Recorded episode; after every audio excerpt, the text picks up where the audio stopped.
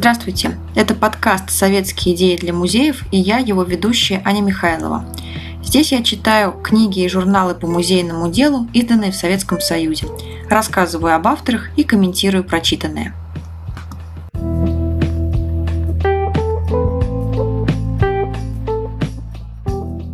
Большая часть книг и статей, которые я читала до этого, хранятся в моей домашней библиотеке. И, конечно, это такое особенное чувство, трепет, когда есть возможность прикоснуться к оригинальному изданию, подержать в руках экземпляр, который до меня тоже имел свою историю, принадлежал разным поколениям музейных сотрудников, людей, которые интересуются музейным делом и охраной памятников. Однако, конечно, не все тексты, которые мне хотелось бы прочитать, доступны в оригинальном издании. И Поэтому сегодня я обращусь к современной книге, в которой как раз и содержится один из текстов, который я хочу а, вам сегодня прочитать. И это издание «Музееведческая мысль в России 18-20 веков». Это одна из тех книг, которые, в принципе, вдохновили меня на создания и этого подкаста. И в целом а, эта книга повлияла на мое увлечение именно историей музейного дела. Книга вышла в издательстве «Этерна» в Москве в 2010 году. И ее авторы-составители, это хорошо известные в нашем музейном мире специалисты Шулепова, Каулин, Сундиева, Черкаева, Чувилова, Юхневич. А, коллегами была проделана колоссальная работа по анализу и сбору вот в этот да, том, в эту книгу а, документов, статей, фрагментов книг, которые раскрывают, как, собственно, развивалась музейная наука на протяжении 300 лет. И а, сегодня я хочу обратиться к истории о детских музеях и познакомить вас с фрагментом текста, статьи, которая принадлежит авторству а, Зеленко Александра Устиновича. И а, сейчас я буду зачитывать фрагменты и аннотации, и сам оригинальный текст, так как они опубликованы в книге «Музееведческая мысль в России». Сначала несколько слов об авторе. Зеленко Александр Устинович, 1871-1953 годы, архитектор и педагог. В 1905 году участвовал в организации первого в России детского клуба. В одной из комнат а, было устроено много полок для детских работ. Дети сразу назвали эту комнату музеем и стали наполнять его экспонатами. Возможно, наблюдения за их работой определили интерес Зеленко к детским музеям США, где он оказался после закрытия клуба и кратковременного ареста за проведение социализма среди маленьких детей. Результатом поездки стала книга «Детские музеи в Северной Америке» 1926 года, в которой, в частности, он предложил проект детского музея дворца. И в этот сборник «Музееведческая мысль» а, в России включена статья «Детские музеи», которая была подготовлена им для педагогической энциклопедии 1928 года. Я хочу прочитать несколько фрагментов этой статьи, а потом поделиться комментариями и наблюдениями. Итак, читаем фрагменты статьи Александра Устиновича Зеленко «Детские музеи».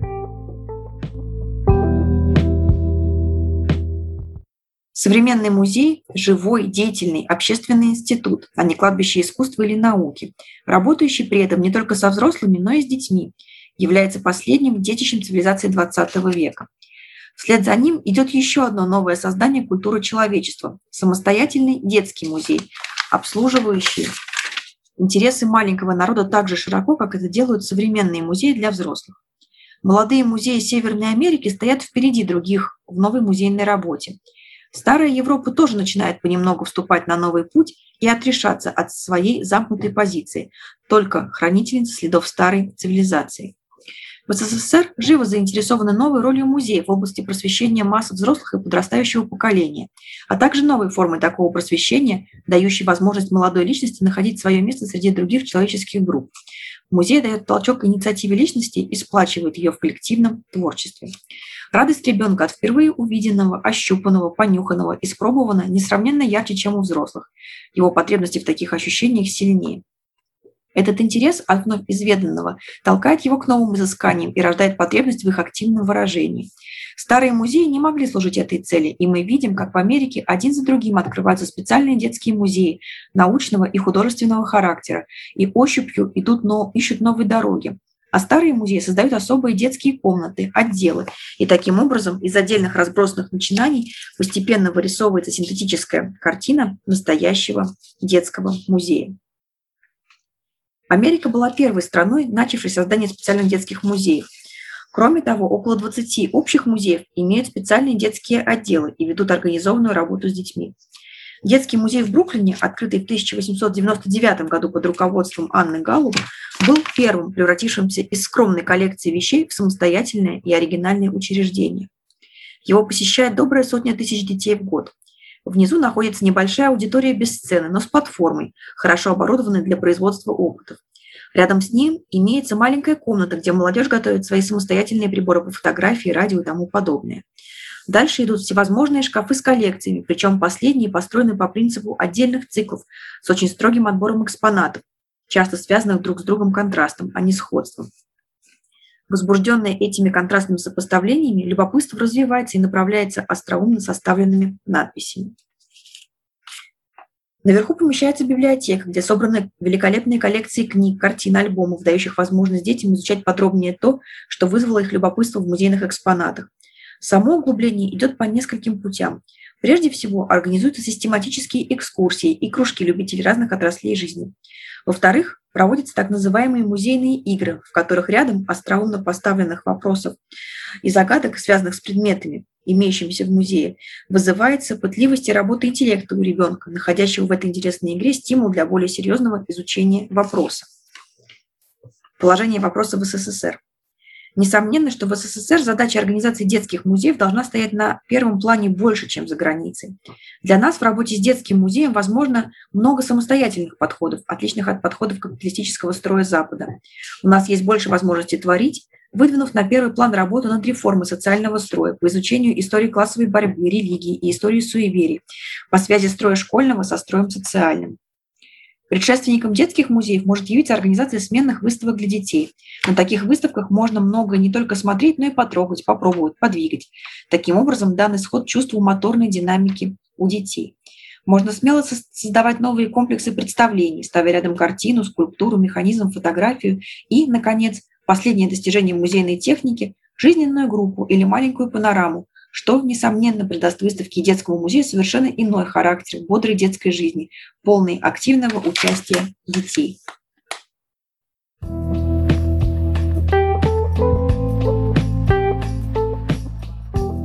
Итак, я несколько раз посещала детские музеи, и как раз один из таких музеев а, посетила в США, в Финиксе.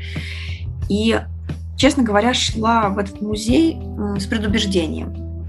Мне казалось, что этот музей будет а, напоминать, знаете, эти эксплураториумы, экспонариумы и пиццании и прочие пространства, где можно все трогать, и нет какого-то объединяющего, может быть, смысла какой-то идеи. И побывав в этом музее, тогда, а, три года назад, не могу сказать, что мое мнение поменялось радикально, но я, во всяком случае, стала относиться к явлению как-то более спокойно и осознанно. А теперь, когда я сама стала мамой и наблюдаю за развитием сына, ему сейчас год и девять, я начинаю хорошо понимать тех а, коллег, да, тех сотрудников, а, инициаторов, кто создает такие детские пространства. И вот как раз буквально в минувшее воскресенье мы были с Сашей и со свекровью в Новом Иерусалиме, где проходила конференция про музей и образование. И пока я была на конференции, Саша с бабушкой посетили детский музей, который тоже есть в Новом Иерусалиме. И сама я побывать там не успела, видела только фотографии. Я понимаю и вижу, что экспонаты, да, которые там есть, но они не носят да, привычный нам статус подлинности, они вызывают отклик и интерес даже у такого маленького ребенка, а Саше год и девять. И учитывая, что в музее да, проводятся самые разные выставки, где-то может быть что-то интересное да, для малыша, какие-то выставки для него совсем не подходят. Наличие такого специального пространства, где как раз могут быть задействованы все да, органы восприятия, а не только спокойный просмотр, они позволяют, а, с одной стороны, да, дать возможность ему что-то поисследовать, интересно и хорошо провести время, а с другой стороны дают выход энергии, которая, безусловно, да, у малыша есть, что позволяет в дальнейшем посетить более спокойно выставки, где так уже нельзя бегать, нельзя там все трогать и так далее. А на странице Веры Ерилина, это сотрудник а, музея Царицына, один из создателей и кураторов детского центра в Царицыно. Странице в Фейсбуке у нее можно прочитать а, интересный пост и дискуссию о том, как музеям быть вот с этой вот да, аудиторией детей, в частности маленьких детей, стоит ли создавать отдельные пространства и делать да, какую такую границу между музеем вот, с подлинностью и детским музеем, где все можно. Или же, может быть, более грамотно вписывать да, во временные выставки какие-то вот части этого пространства, где дети смогут делать все, что им привычно и хочется. Вопрос сложный, дискуссионный, у меня пока какого-то единого мнения нет. Кажется, что, учитывая, насколько все музеи разные, Э, кажется, что стоит подходить к этому индивидуально и, конечно, по возможности а, создавать либо какие-то отдельные экспонаты, например, есть же да, тактильные экспонаты, зоны, где дети могут вот эту свою энергию выплюснуть и потребности в разных ощущениях удовлетворить. Если есть возможность сделать специальный детский центр, да, где а, все будет а, подстроено да, под интересы и нужды ребенка, то это вообще здорово. Да, это, безусловно, дает возможности родителям немного отдохнуть и переключиться, но это и показывает, насколько да, сам музей может быть и дружелюбным, и комфортным, и гибким да, в смысле пространства и программ. В общем, а, вот сегодня прочитанный фрагмент, он звучит для меня как-то особенно живо и очень актуально. И надеюсь, что когда-нибудь мне, возможно, удастся эту книгу а, «Детские музеи» да, по мотивам поездки в США а, получить в свою коллекцию. Но в любом случае здорово, что фрагменты опубликованы в сборнике «Музееведческая мысль в России 18-20 веков». И если вы хотите познакомиться с историей развития музеологии, музееведения в нашей стране, то я всячески рекомендую это замечательное издание.